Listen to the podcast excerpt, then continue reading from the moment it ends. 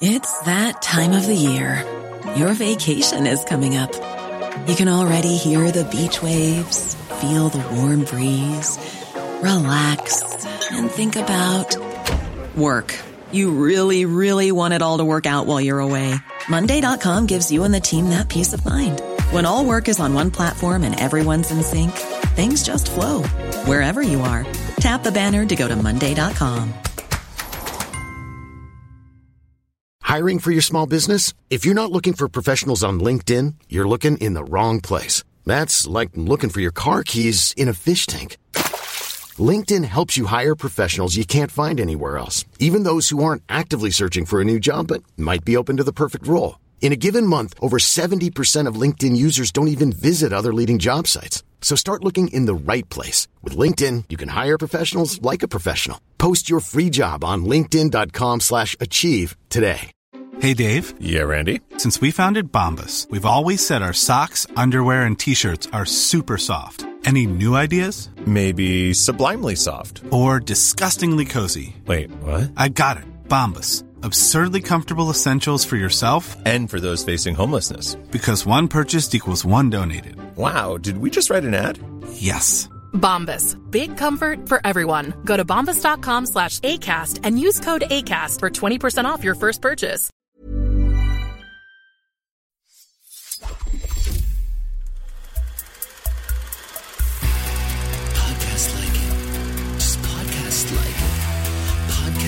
It's 1999.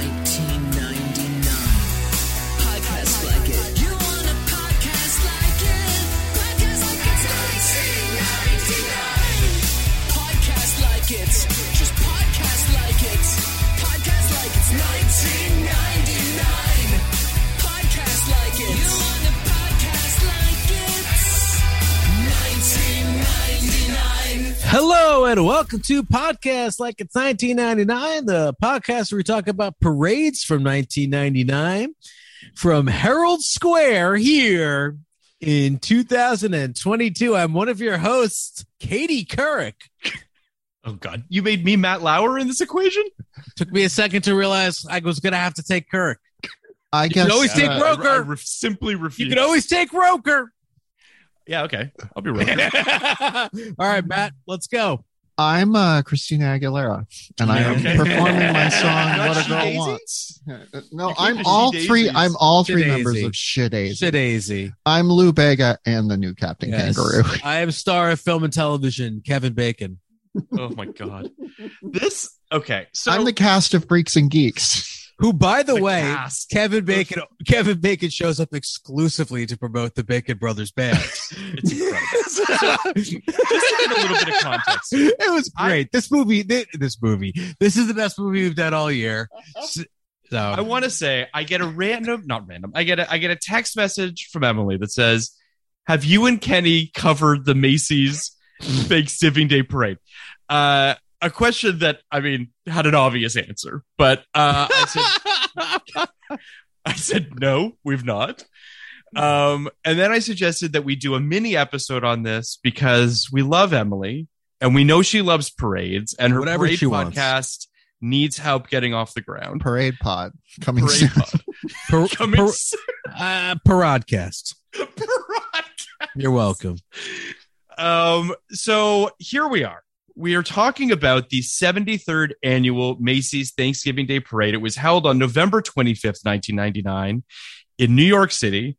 Uh, shown to viewers on NBC the same day at 9 a.m. to 12 noon Eastern. It was hosted by Katie Couric, Matt Lauer, and Al Roker. Uh, we'll talk about the participants. There are many. Um, the poster, just to describe the poster for you guys, has Blue play playing the biggest game of Blues Clues. Snoopy celebrates the new millennium, and the soon-to-be named Honey Nut Cheerios bee flies with a honey pot on the poster for the 1999 parade. Blue was all There is over a thing. Wikipedia, a wiki for this specific show. Um, I, I, I'm I'm not going to go through all of this because we'll we'll talk about this, but there are a couple new floats worth highlighting here. There's an Ask Ask Jeeves float. There's a medieval Dragon Tales. I definitely, I definitely watched this in real life. Um, the get- Golden in- Dollar like, Stage in the moment. the Millennium Time Continuum. well, I don't even know what that even means. Uh, Austin Powers and Blues Clues. So those are the new floats for this particular. They should have done a Y2K float. Just They had it really like, should have. But I, I, I remember watching. I, I love the parade. I mean, Emily, I was tickled when you uh, when you suggested we should do this. Yeah. I tried as I uh, texted with both of you. I try to watch it every year. I fail inevitably, but I do wake up. I put it on. I hope people will come and join me. It's usually just my dad, and we watch the parade together as long as we can. It's adorable. Uh, Lexi, that. my my sister, will watch the parade too, um, and it's always been a thing in my family. Not like a, but not not like a thing where like we actually did it. A thing where we like talked about doing it. And I would be there alone. So Sure. when when there's a, a parade float like uh, Ask Jeeves, when there's a corporate mascot, I always remember there's something there's something fourth wall breaking Mhm. about a corporate mascot getting a parade float or a uh, or a balloon or a like balloon. yeah. like the Honey Nut Cheerios bee does this year. It's, it's so I have to ask the question here. You're both American. I'm Canadian, so We're recording. We're recording this in October, so Phil feels comfortable. I like, do. It's true. It's true. Uh, we are currently in the Canadian Thanksgiving seasons, and I appreciate that that we're talking about it then. Um, this is obviously a big deal, even in Canada. For all intents and purposes, people do watch it in Canada. I don't mean to qualify it by saying even in Canada, but but why did this become what it became in terms of like an American staple? How did this happen? Do you guys know? It's all i mean it's always been a staple as long as i've been alive. I have not actually thought to research this which is what makes this such a lousy backdoor pilot for parodcast um but um, i mean it's the thing about it is it is unlike the rose bowl parade which is the other big one. Like it is unabashedly capitalist. It is unabashedly commercial. It is unabashedly we're ushering in the Christmas season. And like, I do That's know exactly the- what it is. Yeah, I do know that the roots of this are Macy's was like, we want to get everyone to celebrate the Christmas shopping season, which traditionally starts the day after Thanksgiving. So we're going to throw a parade on Thanksgiving Day and Santa Claus is going to end the parade mm-hmm. and then people are going to be ready to go shop. And gradually it's become a celebration of everything you can buy in America. I, I, after I finished watching this, went and watched the 2001 Macy's Thanksgiving Day Parade, just the start of it, because 2001, wild year for America. Some stuff happened. Um, but, uh, it starts with this very somber Star Spangled Banner. And then as Katie Couric and Matt Lauer looking at you very seriously, and they're like, of course, it's been a hard year for all of us since the events of September 11th, but America never gives up. And that's why we're having a Macy's Thanksgiving Day Parade. I'm glad we kept it alive. I love everything about what you just said. you just nailed it in every way. Okay. One thing I want to, it's not, I don't, I, I don't want to, I'm not quibbling. I'm not trying to contradict Phil, but the thing about American traditions to me versus traditions in other countries, at least as far as I can tell, is they're really never as fervent here as they are in other countries. So, like, is the Macy's Thanksgiving Day Parade a thing? Yeah, it's a thing. Is it a tradition? Yeah, it's a tradition. But like, 95% of people don't care. You know, I only, you know, a, a few like like for like a like a person like me. Yeah. It hits all of my my sensory pleasure zones. I love Broadway. I love New York City. I love the fall. I love shopping. I love Christmas. I love stupid fucking characters. I love weird celebrities. I like this is like it just it works it works for me so well and I and in particular like I guess I didn't realize this. We've done every movie, every TV show, every commercial of this year, every music video, every everything. This is by far the most dated thing we've done. um and it's it's I not didn't just even know that SHeDAISY was a thing. It's not just because of the SHeDAISY and the Wild Orchid and the Lou Bega and all the things that are obviously dated, but the things like um what Emily, what's the uh the the the seven hundred person choir group, America Sings, Oh yeah, America oh, sings hold on. with an Yeah. with an Yeah. exclamation point. Yeah, That which I which I auditioned for. there you go. That America Sings was on its last legs, like in the eighties, I think. But like it stuck around for things like the parade, and there were there were these kind of things, marching bands, things like that, Sure. that only got their their due at the at the Macy's Day Parade. And it's funny because I always called it the Macy's Day Parade. Is that not what it's called? It's the Macy's Thanksgiving Day Macy's Parade. Thanksgiving Day Thanksgiving Parade. Day My it's, it's and the other thing about Macy's for me and my stupid family is one uh my mom worked at Macy's at Macy's on 34th Street that she was like a shop girl and that's where she met my dad. So Macy's means something to Oh, my that's family. nice. That's And nice. then Miracle on 34th Street was always a like the kind of movie in my family because, you know, we're cheesy enough to call them getting them meeting their our Miracle on 34th Street. Mm-hmm. And Macy's always meant something. Macy's is like a thing. So like even more than, you know, it, where I'm on some like fucking, you know, Don Draper and the Hershey's bar shit with Macy's. so okay, I have some questions about. I'm similar. I just want to say I have just the sim- exactly the same vibe as you, Kenny, including that your parents are my parents and they met at Macy's. and they also met at Macy's.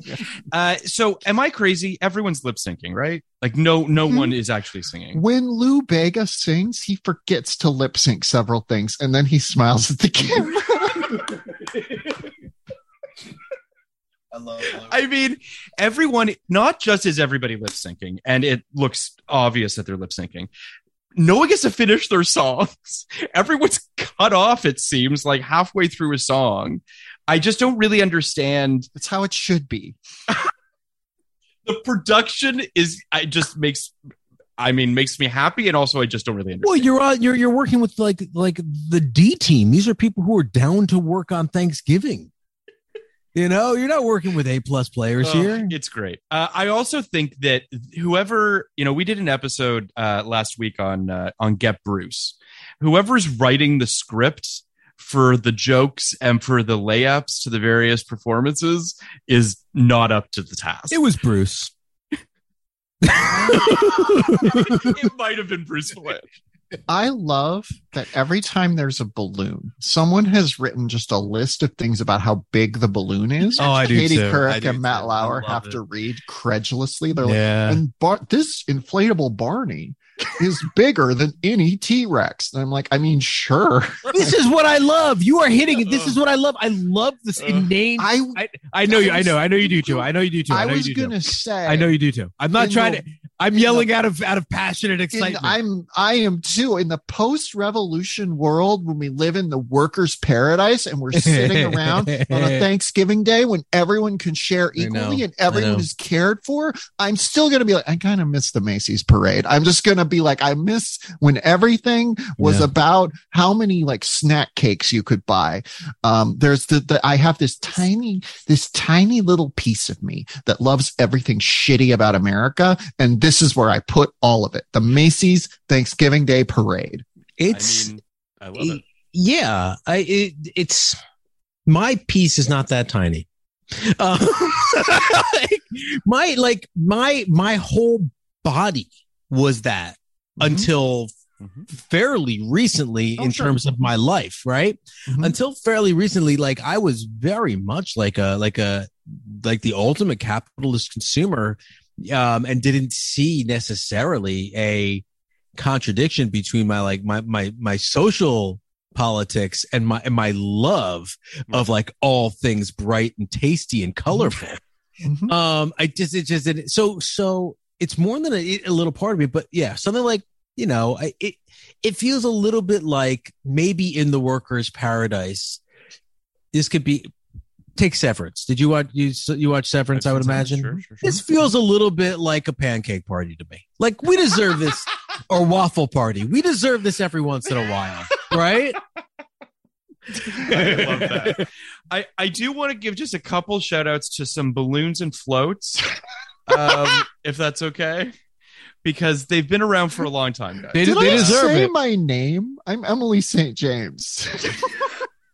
Don't worry, they so, know. uh, Big Bird, this is his 12th time doing the this in '99. Yeah. Good for Uh, him. also, Quik Bunny. I, I would have taken the over on Big Bird. really? Yeah, that I I- 12?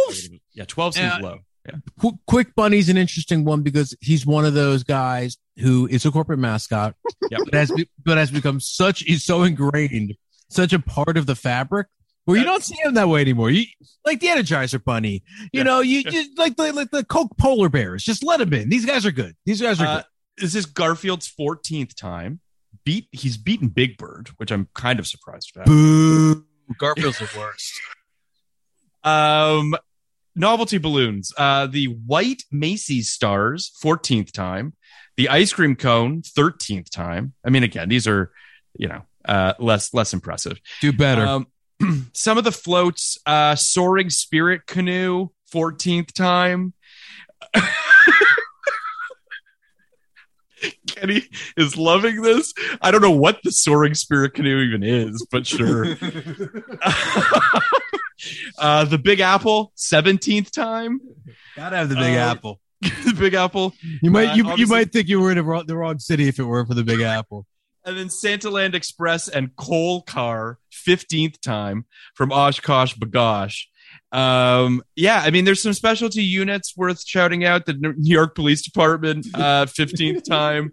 The Holiday Yep. Treat for Children The Everywhere finest. banner, 19th time. Um, my favorite is that the New York City Police Department Mounted Patrol, 73rd time, guys. It, that never goes out of style. Police on horses. Apparently not. People are Um, always going to get excited to see police on horses. Yeah. you know, a- we mean, we had some special guests. Obviously, I'm not going to run through all of them. There were a lot of them. Uh, you know, we have the cast of Freaks and Geeks. Uh, Did, did You you ha- did you watch it? yes, I did. It was so awkward. It was so awkward and awful. I hated it. Uh, Kool and the Gang saying celebration. Obviously, I guess they just have to. The cast members of Third Watch showed up, um, and uh, everyone's favorite uh, Rudy Giuliani showed up and talked a little bit about. Uh, He's not my favorite Rudy Giuliani. there are three or four Rudy Giuliani's I like more than him. I Yeah. fucking loved the one time they let George Lazenby do it. He was so good as Oh, Rudy that's Giuliani. impressive. Yeah, that's yeah. that- He was really he was really good. Uh, yeah, I mean, Big Bad Voodoo Daddy. Uh, there's just a lot of a lot of uh, very interesting acts that showed up uh, to do this. Now, um, if I'm being honest, the real reason that Emily, I wanted to have you on, not just to talk parades, uh, I we're we're very excited to hear your top ten list of 1999 as we as we wrap up our 99 podcast. As Kenny mentioned, you've been on this podcast. I mentioned this Uh, on the other podcast. So Oh, yeah. This So- is this is your I believe this is your 14th and This your will be 15th this will be the 15th. your 15th will Yeah. be the the the last of the I'm, I'm going to read out what you've been on for, Emily, just so Okay. it's worth noting. Blair Witch Okay. Project, Story of Us, Bicentennial Man, The Matrix, Freaks and Geeks, Mickey's Once Upon a Christmas and a Christmas Carol. Uh, you came up for a Felicity episode, The Iron Giant, West Wing pilot. You came on with uh, with our favorite Alan Sepinwall, and you did a Matrix Second favorite episode. Yeah. Um, and now uh, let's hear your your your top ten. I realize I'm the one who imposed a limit on when this had to stop, but I'm not done talking about this fucking parade. Um, Okay, you were the one that put a limit. Yes, on you this. were. That's true. I'll just, you know what? Look at this. I'm going to text my friend and say I'm running a little late. Perfect. Something Great. came up. That's fantastic. no, I, I, you know, one of the things that I've realized as this podcast is sort of winding its way to its Mhm. close, Mhm. and I do still, in my sleep deprived state, want to do that thing I pitched to you before we recorded the, um, Yes. sure. uh, I think that would be fun. Um, uh, I think that this is a podcast about obviously nostalgia, but it is, a, and watching this Thanksgiving Day parade for me really crystallized that this is a specific form of nostalgia people our age have. People probably who were between the ages of, let's say, 10 and 25 when this specific Macy's Thanksgiving Day parade aired when you look at like boomer nostalgia, it tends to be, boy, when we were kids, things were pretty fucking crazy, but then we fixed the world. Yep. And Gen X nostalgia tends to be, boy, when we were kids, there were some great fucking movies and then the world was pretty okay. And millennial and younger nostalgia is like, oh my God, there was this era when things were okay and the world was basically fine. And ever since then, it's been just like falling apart. And yet there are these vestiges of that world that are left and we are still living in it because there's this continual presentation of, of uh, entertainment from our youths. And this is this constant that always exists. We're coming up on the hundredth year of it in hmm. 2026. And it's, it's, hmm. I don't even know how to qualify. Watching this made me realize how much I don't miss that age in my life because I, you know, my family was not great and I had all these other things. I do miss feeling the way I felt Yeah. in 1999. And this is a podcast about attempting to capture the way you felt at a time in a way that feels, you know, driven by a sense that we have lost something and we don't know what it is more than just the thing that you always get when you grow up and you become more cognizant of the ways that the world sucks. But like, yeah. So when I saw Lou Bega and the second Captain Kangaroo doing Mambo number five, Shed I a tear. remembered what it was like to be young and what it was like to feel like the world was okay. Oh, God. I, I, at least for me, and this is far less eloquent, eloquent or interesting than what you just said. But I uh, didn't know when I would be able to watch this because you know Yeah. too many kids, too little time, and I figured I can probably sneak it while putting my son to bed and laying in the in he he's in his crib and I'm laying on a bed next to him and I'll just put it on my on my iPhone with headphones. And what that meant was I couldn't use my phone while I was on this, which is a pretty big deal. What I've lost at least is the ability to focus on one thing at a time. Sure. And being forced to, to watch this ridiculous parade and being forced to like go into this 99 rabbit hole was uh was so like refreshing. I felt like jake sully as he's going into the body of the avatar. It's just like finally like i'm somewhere that i can uh, that i recognize because i really am like truly a little bit like in, in life a little bit lost because of my phone. My phone is like taken over my life in a way that i really despise and i'm working on fixing. And the only thing that seems to like steal my attention is when I watch things on my phone or when I watch the Bar Rescue channel on Pluto T- Pluto TV. So that's that's the list. Wow. That is super specific. Put I on some love bar put on some Bar Rescue and I can maybe focus on it. But that's it. it. Okay. I love hey, I love Jon Taffer. What can I say? Yeah, I, I, I get it. Um, Yeah. So, Emily, uh, Yes. do you have a top 10 that you'd like to walk through with us? Well, listen, I'm con- I'm compiling it as we speak. Um, I I you know I i I'm could vamp for a little longer. I'm remembering my top 10 from when I was alive at this time. And it's so different from what my top 10 is now. sure. You know, at the time it was very much like, oh, I, I fucking loved American Beauty. You know, I loved, um, uh, I, I feel like Three Kings probably holds up, but I just, a, a, as a It trans woman, well, I yeah. cannot support David O. Russell at this point in time. So, um, I'm not letting him be on my top 10, which I have Okay. now finished All right. so listen, listen to me vamp. My number one now is was my number one then. It's it has not changed. It's being John Malkovich, um, which So I you're think starting is- at one and working your way down. Yes, I'm working my way down. I think it is a brilliant movie about identity, about what it means to be the person you are, and what it would mean to be somebody else. And uh, I love Charlie Kaufman, and I I still kind of think that's low key his best script. I don't know. Yep. Um, number two is The Matrix. Obvious reasons. Uh, big, great Consider movie two-part episode. incredibly thoughtful, incredibly good. Um, there's never been anything like it. Uh, Toy Story 2, number three. Uh, I just, it was, it was my number three at that time too, as I recall. I just really love that movie. I think it is one of Pixar's best. It just, it just operates like a machine. And, um, another problematic director, but you know what? I don't, I, I don't care. Toy Story 2 over, overcomes all. Uh, Eyes Wide Shut, number four. Um, Nice. brilliant, uh, uh, little look at, you know, married life. Uh, my number five, I don't know if you've covered this one. It's Kore-eda's, um, uh, Afterlife. Did you touch on that one? We haven't touched on that one. That's one of my favorite movies about death. I'll say that. Um, uh, number six is Magnolia, which I think is uh, a pretty brilliant picture. Um, I've had gone up and down with that movie over the years, and now I've kind of settled on, yeah, it's one of my favorite PTAs, even if it's like way too much at all times. Uh, seven, Blair Witch Project, just that movie just holds the fuck up for me. Awesome. Um, eight is Election. Uh, Tracy Flick is what I'm going for at all times. Nine is the straight story. Uh, even, you know, muted Lynch is such an interesting, weird guy. And my number 10 is the documentary American Movie, which is a movie I've watched a billion times and adore. And I like to put at my number 10 spot some movie I just like want to shout out for whatever reason. And it definitely it's got to be American Movie. I can't wait for us to cover American. we can't Movie. knock any of those except for Can't knock any of Afterlife. I mean, come on. But we can't knock any of the other ones. Uh, those I, you know, bunch of great films. Yeah. They're all great films. Um, you know, I, I think that uh, you do channel Tracy Flick. You're my Thank you. Tracy Flick. Does it mean you're going to try to destroy me?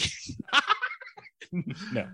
Um, but but more than anything, um, I mean, obviously you've been on this podcast a whole bunch, and we love you, and we love your your your mind and the way that you think about movies and music and TV and all that stuff. Um, and it's been just such a gift uh, having you on all these uh, for all these years. I'm so glad to have been able to be on. I've been, I'm so glad that people can chart my journey into being a full human being True, by hearing me talk about movies from 1999. they really can. By the way, And you know what? Quite a document. quite a document. You know what? I uh, was at a party recently Hmm. where people were talking about podcasts like it's 1999, and they were like, Ugh, Wow. "It's too bad that it's you know coming to an end or whatever." Stop it. Seriously, seriously. No, that's so Uh, the person That's so who told me this, his name is Todd, which you're going to find very amusing if you've listened to my life across this podcast. So help me, Todd. Yeah, and he Skylar like, Austin. and I pitched him my idea for what should be the penultimate episode that I will host. And he thought it was brilliant. And you know what? If it doesn't happen now, people are going to be like, what the fuck was it? Wait, wait. Have you, have you, did you pitch, is this what you pitched Phil before I came on? But please, No, th- I've, I've pitched the two of you on this before we did Funny People back in the day. Oh, what Um, is it? So remind us. No, because I want the people to know when we hang up, I will, I will Okay. remind you. I'll Okay. tell you off mic. Well, listen. Um, Well, was- let's hang up. It's, let's I, hang up then. I Listen, give, I give the parade a 91. It wasn't my best parade yet. I'm gonna, I'm, I'm kidding. I'm giving I'm giving this parade a 101 as all parades deserve. I give this parade like I give it a 92. I mean, as far as parades go, I don't. I mean, I don't really have much to compare it to. If but you Yeah. if you enjoyed this backdoor pilot for Parodcast, uh, tweet Podcast. tweet at the, You have to say like, Um, oh, podcast. tweet at President Joe Biden that you want more Parodcast. I honestly, I mean, there are so many Yeah. parades though. Go to How would you cover moveon.org. There's all? That's the thing. You know what is like we're gonna branch out. We're gonna do like old Soviet era parades. It's gonna be great. It's Are gonna there be documents to watch of all these parades. though? Listen, you you got you got to go to some shady places on YouTube, but you can watch parades. I sent you. I sent you all. I think it's like Pong Gods, nineteen eighty seven. Yeah, yeah, yeah. Pong God. Yeah, the parade man. Um, well, this was I mean, right. a pleasure as always. We can't wait to Thank hear you. your pitch for the penultimate episode off mic, and hopefully we'll do it. It'll be great. Any uh, and I just want to say to the listeners, anytime you want to watch a Macy's parade, just watch the first five minutes. Hear all the people that are on it. You will know everything you need to know about that year. I just watched the first five minutes in 1983 last night, and there's someone named Tara, the tap dancing elephant, and I want to know what that's about. Here's the other thing: the announcer is the SNL announcer, correct? Don Pardo, yeah. Okay, okay, yeah. Amazing. Yeah, Don Pardo, he Uh, does a he does a good job with all the silly names. A blessed as always. G Daisy. Um, so now that we're done, let's hear your let's hear your your your penultimate pitch. uh I want to do the pardon the interruption where I just pick up like 10 to 15 1999 Oh, topics I would love to do that. on. Yes. And Uh, and then Yes. I would love to Thank do that. I I feel kind I, we here's the thing, and we, we can talk about this. as- Kenny's about to say. we could probably talk about this as a family. I very much want to do the pardon the interruption. That's a great idea. Uh, I I pitched Phil on how to do Magnolia, which I can't decide if it should be our last episode or second to last episode. Mm. Um, and I also we need to do our wrap up of the podcast. Which I'm fine with not being the last episode too, because what I have planned for Magnolia, I think, is going to feel like the end of Magnolia. So I Can't Uh, wait. This, by the way, Emily, is entirely on Kenny. He's just decided to take this upon himself, and I really don't know what this. I want to give Phil. A, I want to give Phil a parting gift. Yeah. Um, we should absolutely do pardon the interruption, though. That'd be a blast. Why not? Yeah, let's just let's do we'll it. throw So you will you will not tell us the topics beforehand. Which I will maybe I will send you a list of like No, no, I don't want them I don't Okay, want the okay, topics. Cool. I, don't just- want yeah. the topics. I would love a board though. If you could make a board, that'd be amazing. Okay. it could be. It could even be a share screen situation. Yeah. Mhm. But uh, a board. If you could figure out how to like, Yeah. you know, I don't want the pardon the interruption board where you know everything that's coming, or maybe Mm-hmm. we do. Maybe it'll be fun just to see like if you just said like you know SHeDAISY and we don't know what you're gonna ask or what you're gonna talk about. I think I think that is amazing, and also an opportunity um, Ding. to be able to cover some stuff that we like afterlife, for instance, like stuff that we haven't. You know what I mean? Not That- afterlife, please. Stuff that like we've heard of. I think it's not going to be. I think it's Afterlife not going was to be not a movie that was even on our radar. Like I didn't even know that was a movie. I think it's uh I, I mean that's because I went and looked at David Sims's list and I was like, right, I fucking love Afterlife.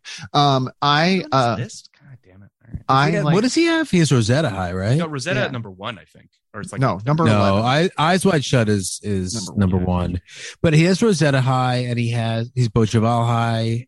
Um, I mean, Daniel Waters. I sent you Daniel because Daniel Waters is coming on. Daniel Waters had like three French films like, I hadn't heard four about. I Yeah, heard. I know. It's, it, it's it's it's all it's like everyone's list.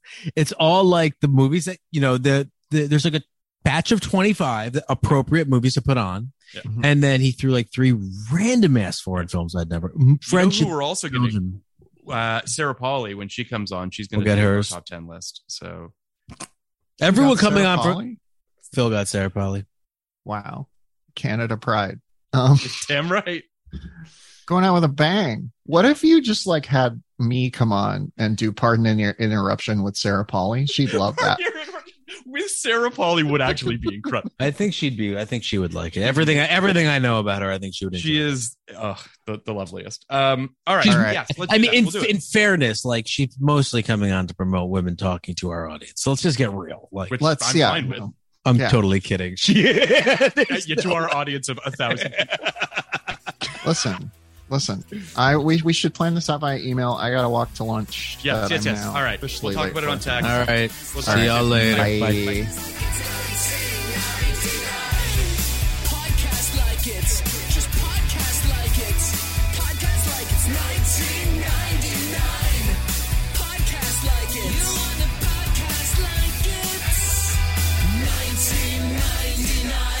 Hello and welcome to Podcast Like It's 1999, the podcast where we talk about the films of 1999 from a closet full of t-shirts here in 2022. I'm one of your hosts, Kenny Neibart. And I'm Phyllis Gove. And with us again is our own personal Bruce Vilanch, Joe Reed. Just cracking jokes over here. I'm in the uh the center left square on the Hollywood Square. yes, that's right. I found I've fallen down a little bit of a YouTube rabbit hole with episodes of the Whoopi Goldberg era Hollywood Squares lately. That YouTube at some point just decided that they thought they thought I would like. They just started suggesting them to me, and they were correct. Yeah, I was gonna say, sounds like sounds like they know Joe. Can I can I just say though, the YouTube might actually be the best uh what's the fucking word I'm looking for? Streaming Uh, service, yeah. No, no, not streaming service. Uh the the algorithm. They they actually Oh, yeah. I feel like They they, know. fucking know. They know you better than you know yourself. They yeah. really they do. do. They know you. They certainly know my my son. You wouldn't believe how many truck videos they they want me to watch. Um, So- Joe. Yes. Yes. Oh, go ahead. I, I was no, just just gonna, gonna say, uh, that that we are uh, we're talking Get Bruce today. We're talking everyone's favorite 79 minute uh, documentary. Uh, I don't know that this. Act- I mean, this apparently got a theatrical release, which is bonkers to me. It I- I- definitely got a theatrical release. I, mean, that's. I remember this movie very. Much. You remember this movie much better than I do, Kenny. I don't, know remember it why, because. I this is like th- th- there's something about this that is in my particular wheel wheelhouse, my like exact exact sweet spot. It was reviewed on Mhm. E- Siskel and Ebert, you know, which is which is where you start for me. It's about the Oscars. It's just like it's this documentary that came out like it after documentaries were kind of allowed to be like frothy and nothingish. Right. You know what I mean? Like there was Yes. this moment in the late. I mean, you know, it's not a fair thing to, to hang on because his documentaries are not this at all. But Michael Moore kind of opened up the doors to different kinds of documentaries. Uh huh. Yeah. Um, you know, certainly like his were always his always had an element of humor and an element of like Yes. a- like like like kind of you know subverting the the medium a little bit in a way that we hadn't really seen before that and then you know you wound up with movies like get bruce which is like a dumb nothing of a movie But yeah, it's not a great documentary. Like Well, if we're going to be by, no. by documentary it's just a dumb Sure. nothing of a movie Yeah. it's a, It's- it's a, it's yeah. insane that someone put money behind this it's really this is the type of thing that if this was made today it would definitely be if it was made today i'm putting a big if there Yeah. this would be a streaming thing for sure this would be like uh this would be something that would like stream it at, it would it would screen at a Sundance. It would get Mm-hmm. picked up at like an HBO Films thing or a Showtime or whatever. It would Yeah. stream, you know, and that would be that. It, I don't know. This guy, I don't know. Like, look, I, I, I, I, I am a person, and I, You are a I'll, person. I'll, I'll admit this willingly you that. I- that I'm a human. Uh-huh. I am a human yes. who will watch any Fran Lebowitz content, any Fran Lebowitz content. So it's not that I'm That above.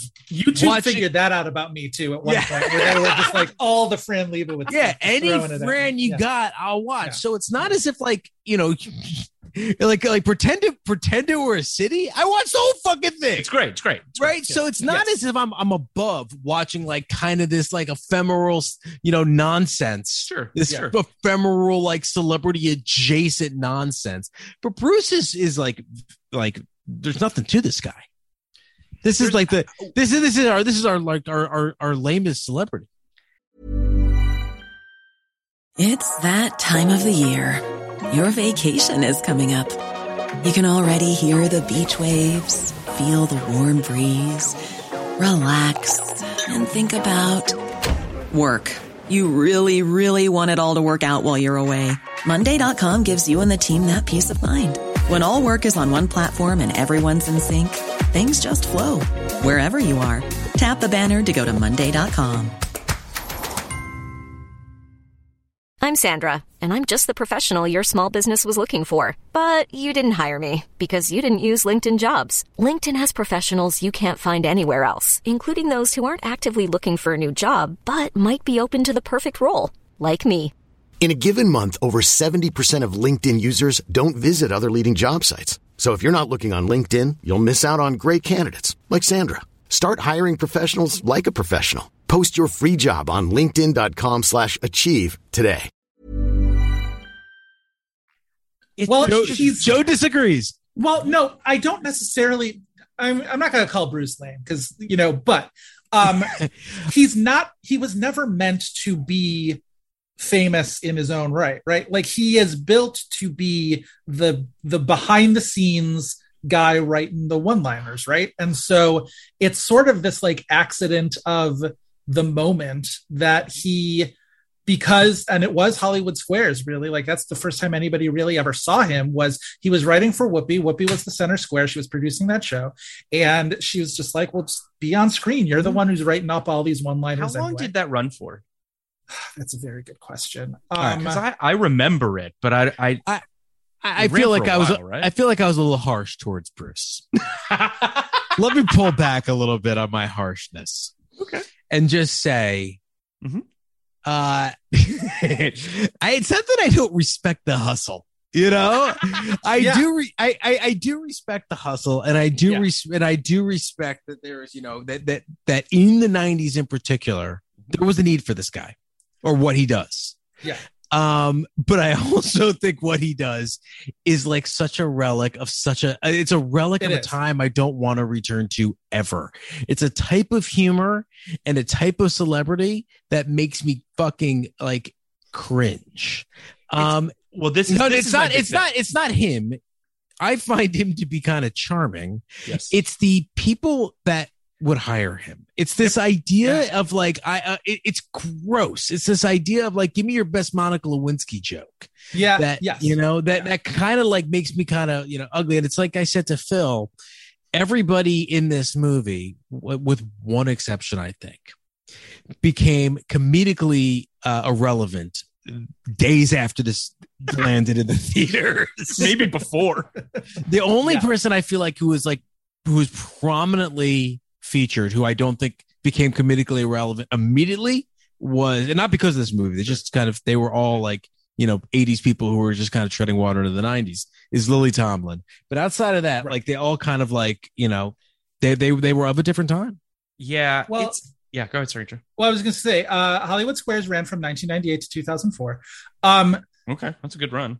it also, though, he's emblematic of Kenny, what you said about sort of like that era of comedy, but also this. It reminded me of not not in quality the the Joan Rivers a piece of work documentary, which is That a much better documentary. rules. Yeah. It's really good, but it also is a portrait of somebody who worked in comedy her entire life, who worked in kind of like the salt mines of comedy, right? Where just like the work of it. So much of that movie is about the hard work, tooth and nail, Yes. kind of, you know, card catalog full of jokes kind of a thing. And just the the way that she had to work at it and to sort of and you look at Joan Rivers comedy and there's great stuff and there's stuff that there's 8 billion cringe Monica Lewinsky jokes and you know what I mean in the Joan Rivers repertoire. And but it's this thing of you think of comedy as this, you know, you know, genius takes the stage and grabs a mic and slays a crowd and all this sort of stuff. And I love seeing this the other side of it where it's just sort of like the unglamorous, you know, not that cute side of just like, you know, clawing out a career. I also want to say one other thing.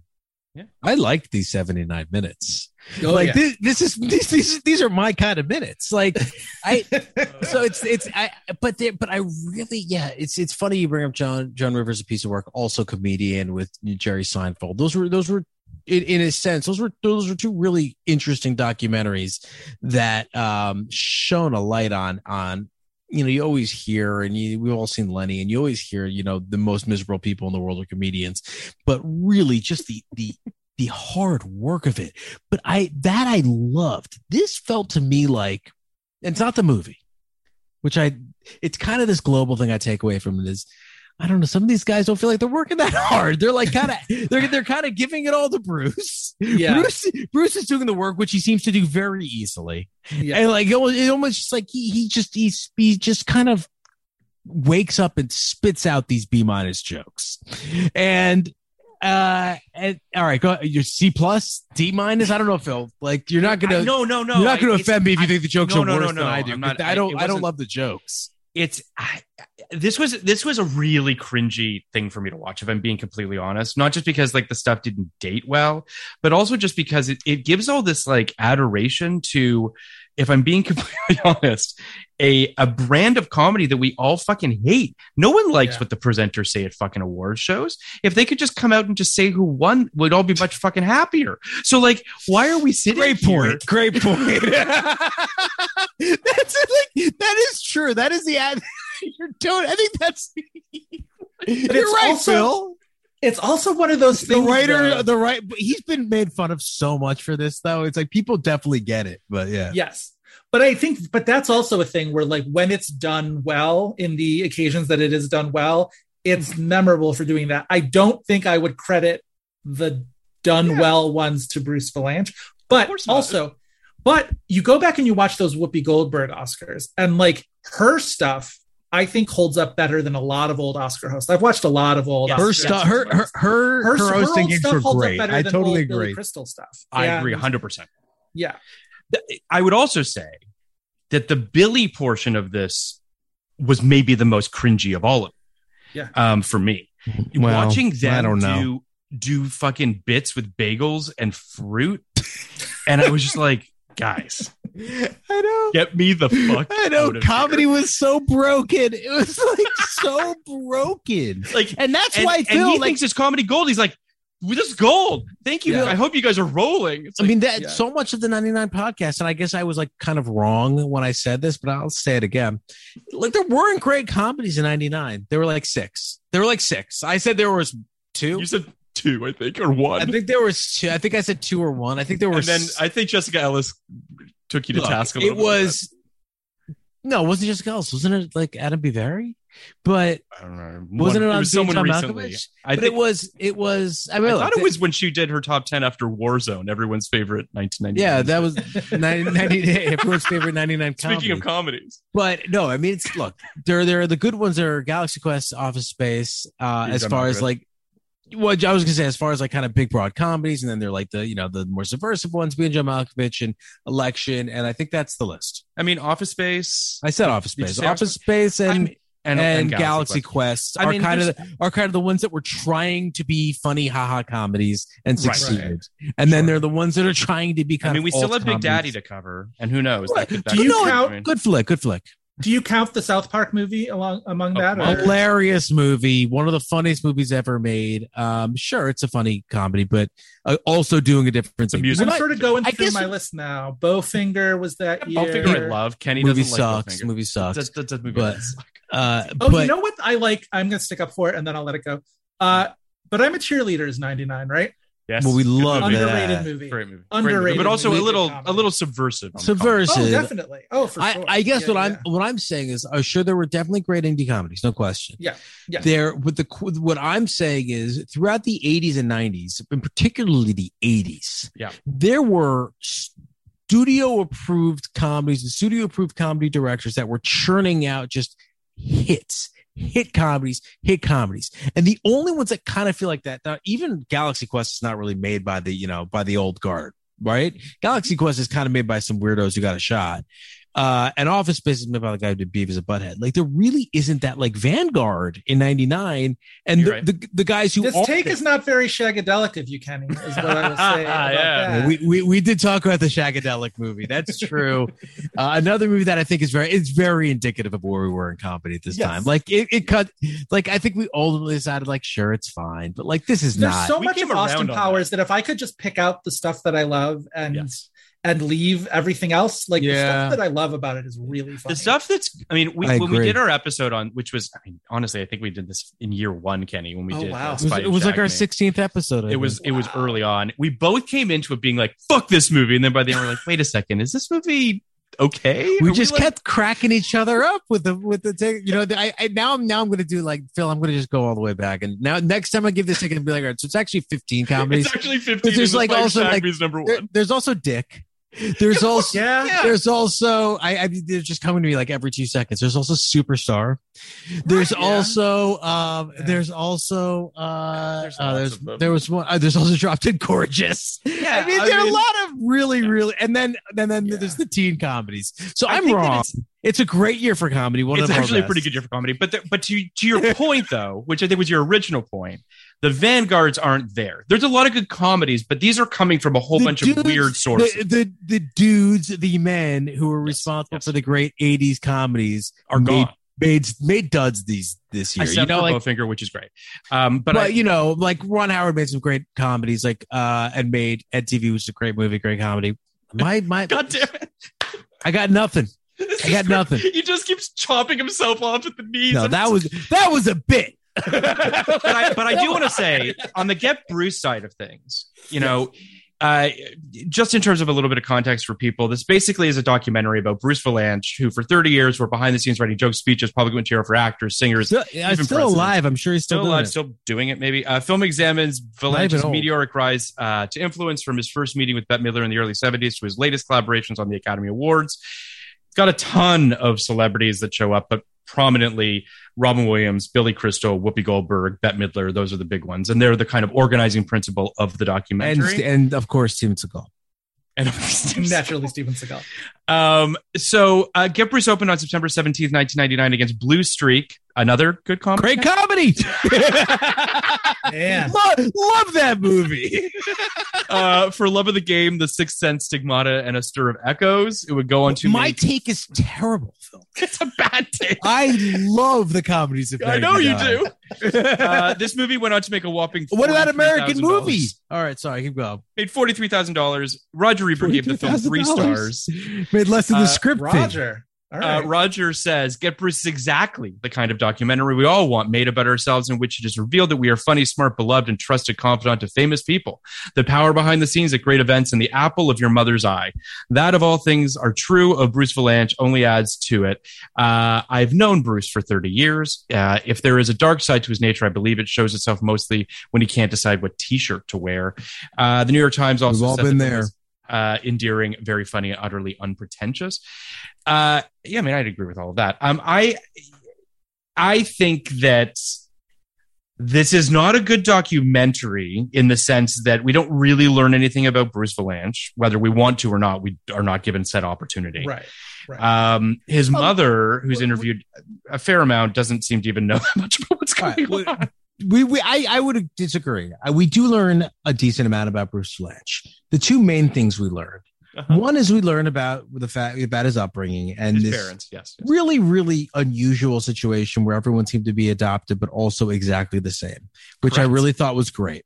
Correct. The other thing that like a, a documentary made about Bruce Vilanch any year after 1999 Mhm. would have made a far bigger deal about the fact that he's an out gay man Sure. and yeah, sure. and the part particularly and this was always a big thing with Fran Lebowitz about how many people he lost yeah. Right. uh, and that's a big thing at the end of the movie. You know, is. at the end of the movie, he, you know, he's constantly referring to the AIDS crisis as the plague, which I've heard it referred to many times within, Yeah. you know, stuff that's in and around the LGBT Yeah. Community. And I think like that, I don't know the answer to this question. Would would this have made a better movie or a worse movie or a more interesting movie or a less interesting movie? Was it enough? Was it not enough? Was it too much? It's but it's not inconsequential. And it's. I, I I do wonder if it's the kind of thing where, you know, like Bruce Vilanch, for those of you, look him up. Like, stop the podcast, look him up. If Look you don't up. know what he looks like, he, at one point he refers himself, you know, as someone says he looks just like a Muppet. He does. He looks like one of the he looks he looks exactly like like like, Muppet. Sweetums. He looks like one Yeah. of the large, like like a like a human sized Muppet, and uh has this like wild kind of Broadway ready like voice and personality. And that's why when you said he was meant to be behind the camera, Joe, I'm like, was he? But well, no you one make looks a fine like point him. there. But yeah, yeah. but uh, so I don't know, Joe. I mean, you know. I don't think I'm, I'm breaking any new ground by saying maybe you should speak on this more than I should. Sure. What do you think, Joe? well, I mean, I think gay men of an age that of you know Bruce Vilanch's age are always going to have my you know undying respect and and you know it's you you really have to give it up to that generation and and un like really it's really impossible to imagine the the loss that that those people went through and the the fear and the, The fear, the danger yeah. and, and all that sort of stuff and so anybody from that generation i'm going to in some i'm going to f- revere in some way big or small right and so with somebody like bruce Vilanch who then took all of that you know anxiety and uncertainty and the pain of that era or whatever to have built the kind of career that he made which is you know light and funny and and obviously like it makes all the sense in the world that he like came up through the ranks like via Bette Midler you know what I mean? And that whole kind of thing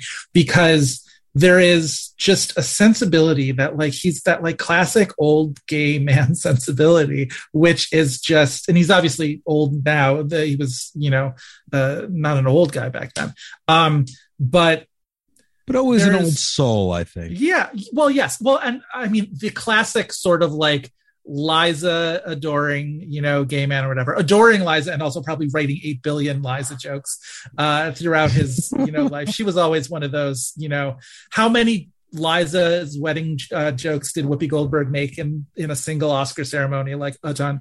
Um, but it's a sensibility that I find comforting in a way, even if I don't find it groundbreaking or, or particularly hilarious, there's a familiarity to it that I find very good. And it is a, these are jokes for the widest possible audiences the Mhm. oscars television audience the you know a clinton speech you know what i mean? Anything like that. The he's writing jokes for the broadest possible audience but there's a knowingness to a lot of that that also speaks to his people and his people are my people.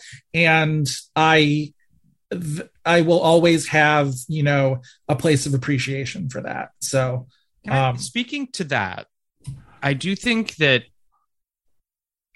my brain kind of conflates Bruce Vilanch and Harvey Fierstein. sure And I don't know if that's a fair thing to do. And I apologize if that's not. they both But they played both Edmund kind of Turnblad on Broadway, so yeah. Bruce Bruce played Edward Turnblad. Ed, Bruce was one of the. I'm almost like. was he good? Me up if I'm wrong, but like I didn't see it, but like there was a there was a after Harvey Fierstein left Hairspray, there was a succession of stunt casting for that role, and I'm almost certain Bruce Vilanch was one of them, uh, because I think he showed up on the Rosie O'Donnell show Sans Beard because uh, Oh, uh, I've seen him without the beard before. yeah. Yeah. Um, and I think George Wendt also George Wendt, who is not, as far as I know, gay, but like um, uh, also was stepped into that role at one point. he's uh, on very the long line he's very finally led to game though. Yeah, Oh, yeah. he's a, he's a very game man, uh, George Yes. Wendt. He's Yes. always down to, to have fun. Yeah. I, I bet Bruce Vilanch is okay. You know, it's not Harvey Fire. the Harvey The thing about- Fierstein. Oh yeah, yeah. Go back to Harvey. Fierstein. does Yeah. feel like because I just recently saw Bros. Um, Oh, yeah. su- surprisingly, uh, I don't know, set off all sorts of Twitter feuds and what have you. I Um, yeah. I really like it. I really I liked it too. I thought it was a good very movie. good movie. Yeah. Uh, when, I, when I, I, I, didn't, I didn't see it because I'm straight.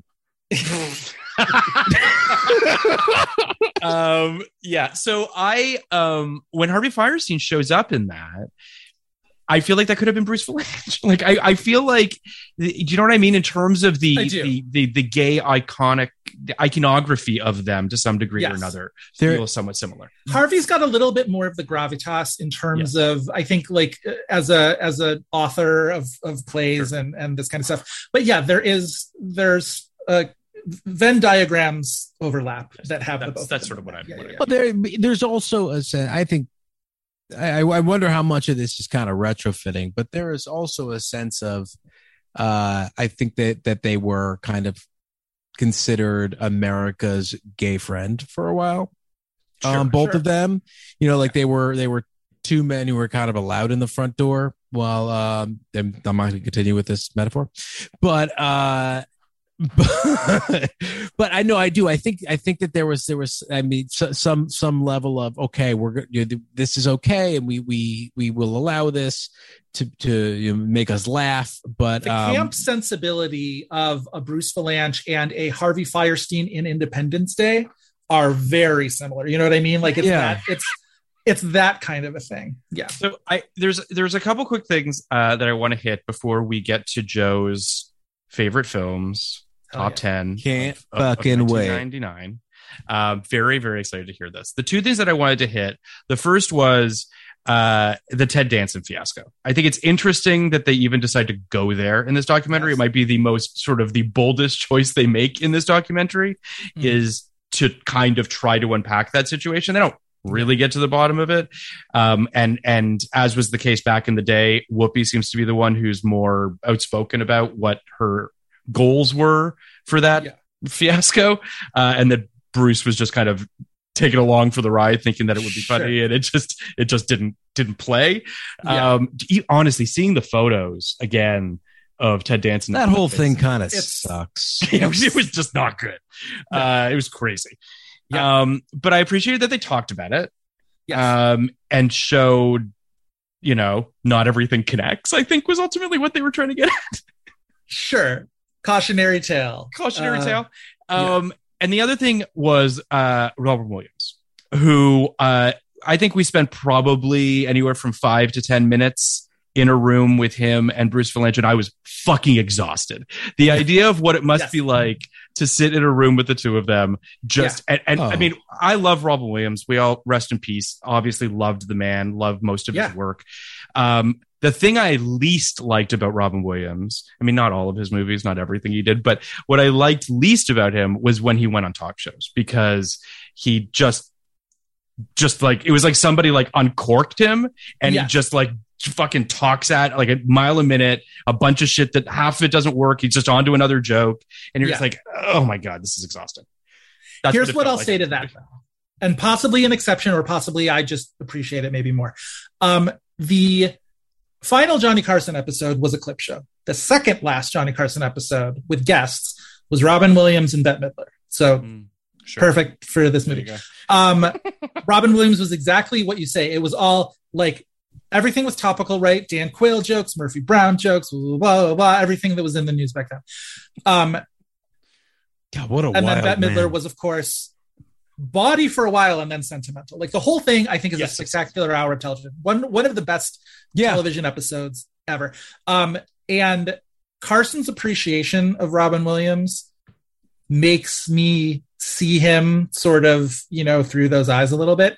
It's exhausting. You're right. It is a mile a minute. It is where is his brain going? But it's also where is his brain going? You know what I mean? There's a little bit of a fascination of just like, how are you like coming up with this? Because it really does feel like it's coming up off of the top of his head. And and um it's it's something to see, I will say. And that is also on YouTube. That uh if if your think. algorithm if it's heard me talk now, it'll maybe uh, It's just, So, you know, I- um, it's, yes, I, you know, no. no, no. You know, I've spoken about You've spoken about Robin Ron Wilson. before on the show that it never quite, it never quite clicked with me. sure. And I, I mean, we also had to do bad, Bicentennial Man bad, and Jacob bad Robin movies. And there are Yeah. Robin movies I really Not a love. great era. Of course, like everybody. There are Yeah. a half dozen or, or more that I love. Yes. Um, but the idea and the idea of being in a room with him scares the shit out of me. Sure. And my sense is that he's a very bad improv partner. Oh, and and I, I I think life is improv. I think that the idea and maybe I am too, but being in a room with someone who's so this is mean, but ungenerous in his you know ability to like collaborate in the moment with I someone is like that's scary for me. And I feel like like he was he's the only one where I felt like Bruce Vilanch was like, I don't even know how to work. Like I really felt like he was like, I don't even know what to do with him. You know, like with you get that impression. It, it was with Robin, you have to do this, you have to do that. And if he was able to do anything with Robin, that is like kind of a miracle in and of itself. Because I don't believe like when you say Joe, it sounds like it's coming off the top of his head. I think it is. Right? Like I think he, he might come in with some, you know, he might come in with some temples. I gotta hit this, I gotta hit that, I gotta hit this. But for the most part, I think he is just like he is just like, you know, fucking firing, firing, firing, It's firing. crazy to think that the man did cocaine because it feels like right, like when you see him in or this, stopped. right?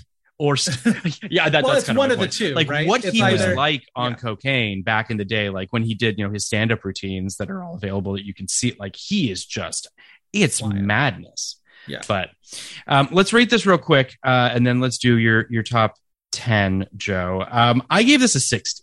I mean, I didn't fucking hate this movie. I wouldn't say like Yeah. don't ever watch this thing. Um, and I do think that as a time capsule, it is an interesting little time capsule of of sort of a an already dead genre of comedy. Um, and maybe this is like its its kind of last gasp, if you will.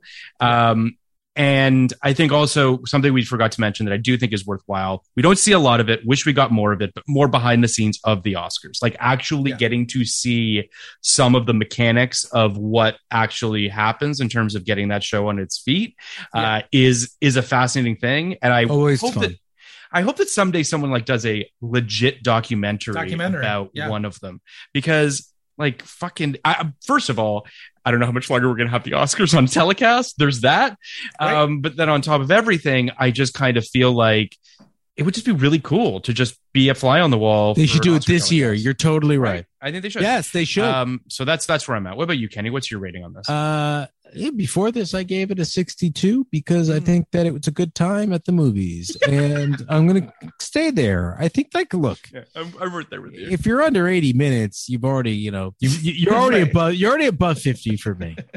Um, and I, I, sir, I didn't hate it. like a guy who's been doing a podcast for Uh, five years It's, it's easy, easy. I know. Look at these bags under my eyes. Like doing a podcast and raising four children. I'm a, I'm just a moron.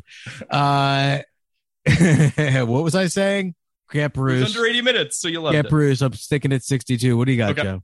Yeah, what do you? I'm right in the same neighborhood. I was going to say 65. Um, you know, not great, not terrible.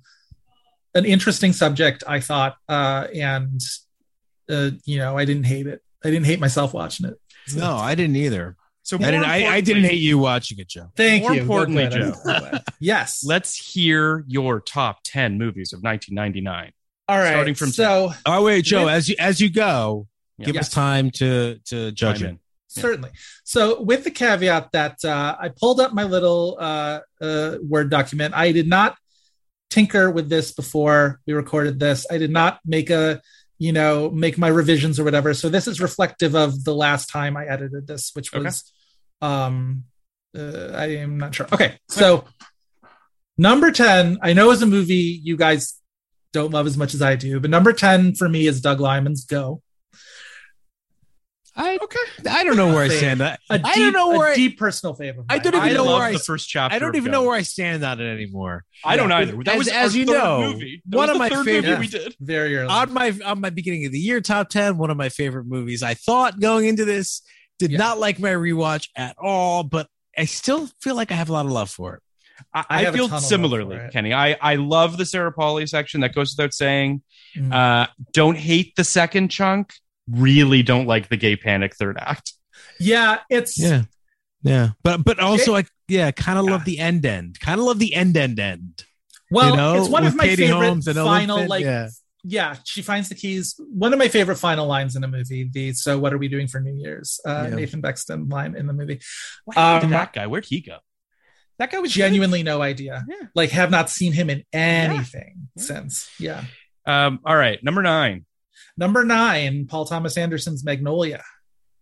Low. Okay.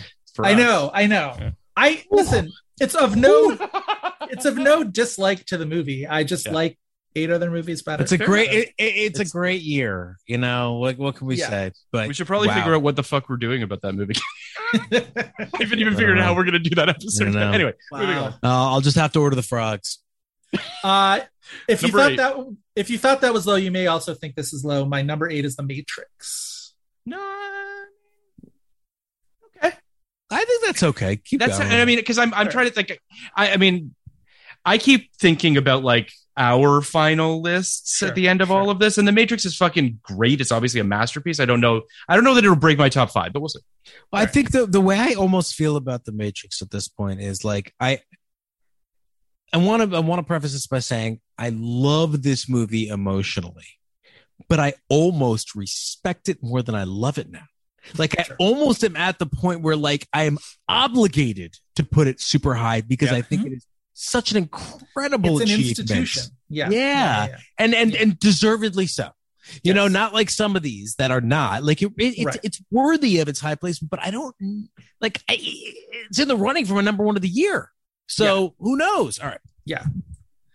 Uh, my number seven is Michael Mann's The Insider. nice. I'm not really a Michael Mann guy. There are Michael Mann people out there. I Mhm. respect them. I am not one of them. This is by far my favorite Michael. Mann. Interesting. It's so so good. It's insane that Christopher Plummer. Speaking of Christopher Plummer, uh, wait, Got that was not in this episode. That was the last episode we were talking about that. Doesn't. Uh, not nominated for playing Mike Wallace, which is insane. He's so so so good in that. Very It's a- weird. It's very a, great, weird. great movie. Um, and I remember when we did our episode, which was a few years ago now, but still, um, that was definitely a great rewatch. That was one of those that I was like, I knew this movie was great. I'm not sure I knew how. Great. Totally agree with you. Yeah. Yeah, yeah, yeah. What's your six? My six, catch me on a different day, and this could be like as high as number two. My number six is Election. Um, uh, just a tremendous comedy from the best year for comedy uh, that we've had. I think we've decided in this episode. I think we've made that determination. It's gone from the worst to the best. Yeah, I totally. can't wait. So wait, what number? What number was that? Number Six. six. That was six. All right, That was so my you, number have, six. you have five more. Yeah. Um. um, yeah, huh. I have a feeling I know what your number one is, Joe, but I could be wrong. I'm, I I'm think curious. you probably do. I think I do. number one All go ahead. I, I I'm All right, I'm, what's- inter- I'm interested to hear the top five. Yeah, All what's five? my number five is the Blair Witch Project, which Oh, interesting. Great answer. I, I have not answer. budged since 1999. That that's one of my five best movies of the year. It's, Great movie. uh, I mean, we all know it's the Blair Witch Project. You know, that's another sort of like institution in a different Yes. way, kind of. yes. You're not going to tell anybody they don't anything they don't know about the Blair Witch Project, but I think it's tremendous. Yep. It is spooky season, so I'm going to have to do my annual rewatch of that movie because it is a movie. so so good. My number four, and I have no idea where you guys because I uh, I don't know maybe I. Uh, anyway, my number four is Fight Club. We love it. We love Okay. it. Yeah, Yeah. It- it- we we talked a little bit about this recently. I think it might have been on With War Room Jessica. as well. Yeah, with Jessica. Yeah, yeah. It's it's a it's a movie that we all kind of are bummed about it being co-opted by the shittiest Uh-huh. people in this country.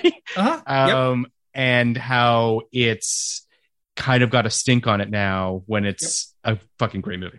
Yeah. It's Yeah, tremendous. it, it, it's unfortunate that in order to tell someone you like it, you also have to make it clear that you don't suck. Yeah, right. That, right. and exactly. I, I, I hate that thing. So Yeah. I, I love it, but I don't suck. So It's, yeah, no, I, it's a I- lot. It's a lot smarter than a lot of people who uh, love it are. so I, yeah, I, I was not prepared to love it as much as I did. I thought I would not love it. It's like you know, I don't know what your number three is. I don't want to give anything away. So keep going. Yeah. my number three is The Sixth Sense. Yeah, I mean, we're, we're- it's that's I another mean- movie. Speaking of spooky season, I remember we did it for Halloween. Whatever year we decided to do it for Halloween, Kenny and I. We Yeah. did, we I- did early. and and it was just the two of us and uh that was another big rewatch for me where i was like i don't know that i love this film as everyone as much as everyone else does and then i watching i was like no this this is it, But I think I was a little unnecessarily harsh on it. Like I love the movie, Good like fucking- yeah. love this film, and and de- and one of the, you know, what I, I what did we say? I think the I, I- I think the Mount Rushmore of this year. Yeah. You know, not necessarily the best movies of this year, not my top four, but like those like institution movies, Matrix, Blair Witch, uh, Sixth Sense, and um, I- I mean, what, what would you say the fourth is? I have a bunch of contenders for the fourth. I mean, yeah, ninety nine. You got, Uh, you got so it's many. hard a lot i mean what did you say fight club sorry It's didn't- definitely Fight Club, Matrix, and um, Blair Witch. and six and six And Sense. Sixth oh Sense. okay Oh no, no, no, sorry, sorry, no, not Fight Club. It's Matrix, Blair Witch, Sixth Sense, and I don't know Oh. what the what the- Magnolia, what- I think you could probably put up there. there's an argument for that there's an argument for i mean i would say being being John Malkovich I mean, is that- the one I would the most say. 99 Being John. Malkovich is the one I would say is like that is the one that's that's so ninety nine and, and means so much to so many people. Like these movies that Funny that you should Really? mention it. In might fact, that be your Oh. number two it's my number two is being John Malkovich. Yeah, yeah, right, yeah. so I, your number one, your number one is I, I think I know what it is. i think i know it's what it is. Talented Mr. Ripley. yeah Yeah. yeah, yeah, yeah. It's the best movie of that year. It's so good. It's i i mean it's tremendous. I'm I can't wait to see where it winds up on your list, Phil, because no you speak about it like it's your, you just cheered. You speak about it like it's your number one, and I don't think it's necessarily it's not my number one. It's not my. I know it's not my number one, but I I think that when when the cards are when we lay them all out at the end of this at this, I I really do think that film is is is going to be higher um than it was when It was pretty high for you in the beginning. it was pretty. I don't think it was in my top five. no, I think it was like seven or eight. I think it was pretty high. I, I just it, it is I- yeah it's it's a movie that i adore um i've watched it it just i don't really know even how to articulate um how much i love all the different pastiche of things that it's playing in um it's yeah it's just it's Minghella at his best i don't i don't Yes. i love i love a lot of his movies but that that movie i think is just and not that this movie needs to be reclaimed because it never really fell out of favor, Yeah. but I do feel like it does need a bit of a kick in the ass to to move it up everybody's mental, you know, kind of rankings Yes. of 99 movies, of Matt Damon movies, of Mhm. Hitchcock adjacent movies, of all these movies that I, I I think people respect it, but kind of kind of forgotten it. I don't It's mean currently in the realm of like, oh, you know what's underrated is the talented Yeah. Mr. Ripley, and it needs to be boosted up into like the un unadorned, like or uh, unqualified. it it needs it needs some podcast host to put it at number one for its Oh, list of the See? year uh, who's who's watched every single movie of the year and for people to be like do you know what phil isco put for his number one after watching every movie of the year talented but I I, guess it you know because when i'm sitting here with like malkovich people are like oh whatever Nimart sucks but I will say this though. I do think what it also needs, truthfully, is kind of like a fucking bells and whistles crazy like release on 4K or a Criterion or a something. That could be a nice little too- boost because it just feels as though But I feel like everyone those people kind of already know. I, think don't know how you do it at this point. I don't know. I don't know. But it's I, I it's it's it's absolutely the right choice, Joe. I, I mean, I I really do think like, um, yeah, it's it it does feel like I'll say this though, Kenny, in the conversations and the various articles that have existed of like talking about 1999 and there are no shortage of them it does feel like that might be at the top of the list of movies that people don't think gets enough love from 1999 mm-hmm. like it's it does feel to me like I agree with that. it's not it, everyone always goes like being John Malkovich number one or something along those lines Right. but that's always the one that's like you know guys Talented Mr. Ripley kind of a stone cold masterpiece why aren't we talking about it more? here's here's the what I would say. Yeah. When we started this podcast, the Yeah. film at the top of that list was Eyes Wide Shut.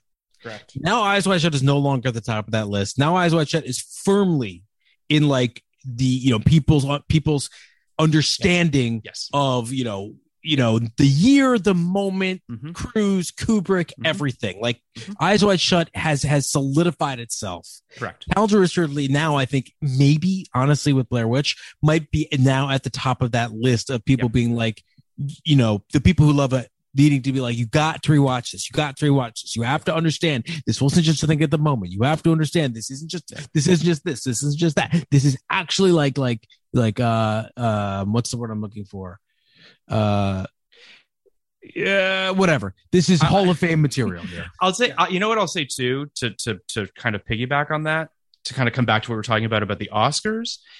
This is the movie by Ripley. I mean, is the is the how was this not a massive Oscar contender in 1999 movie? Like it's it's definitely that. When you look at the 1999 Academy Awards as slanted as they were towards American Beauty because it was such a you know a phenomenon, Yeah. you know, no one talks about fucking Cider House Rules, which has a Best Supporting Actor and Adapted Screenplay winner in 1999. It's a movie that straight up doesn't fucking exist. We talked about it on the Ripley episode. I think we talked about it on the Cider House Rules episode about how you know uh, it was a I co-pro. literally don't know the fucking answer to this question, Phil. And, and it's it was a co-pro. I'm usually good at this. I think that Weinstein went all in on Cider House Rules rather than uh, um, Ripley because Paramount had the domestic on Ripley, and I guess you know whatever ego, blah blah blah, who knows what. But Yeah. Point is, like Ripley should have gotten so many nominations. It's Yeah. crazy that it. it was the perfect storm of fatigue with Ripley. Honestly, it was.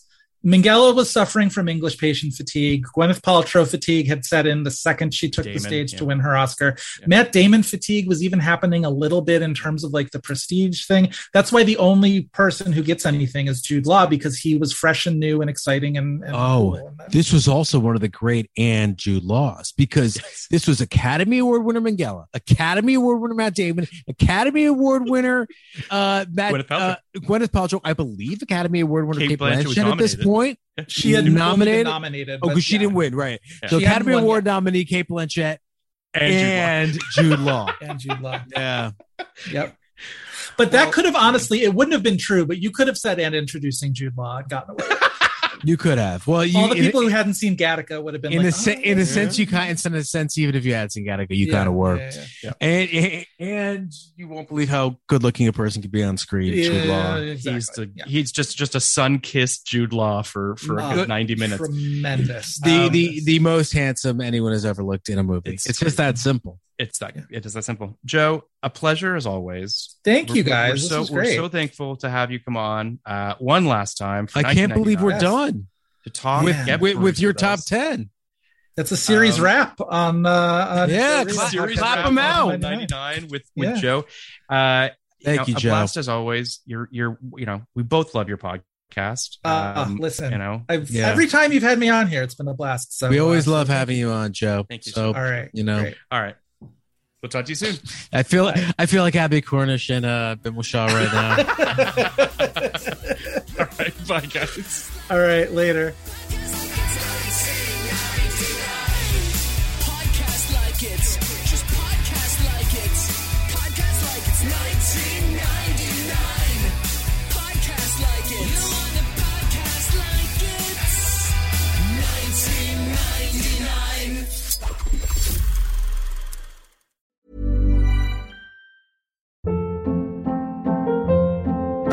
Hold up. What was that? Boring. No flavor. That was as bad as those leftovers you ate all week. Keke Palmer here, and it's time to say hello to something fresh and guilt-free. Hello Fresh. Jazz up dinner with pecan-crusted chicken or garlic butter shrimp scampi. Now that's music to my mouth. Hello Fresh. Let's get this dinner party started. Discover all the delicious possibilities at hellofresh.com. Even when we're on a budget, we still deserve nice things.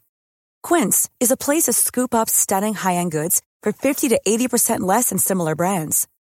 They have buttery soft cashmere sweaters starting at $50, luxurious Italian leather bags, and so much more. Plus, Quince only works with factories that use safe, ethical, and responsible manufacturing. Get the high-end goods you'll love without the high price tag with Quince. Go to quince.com slash style for free shipping and 365-day returns.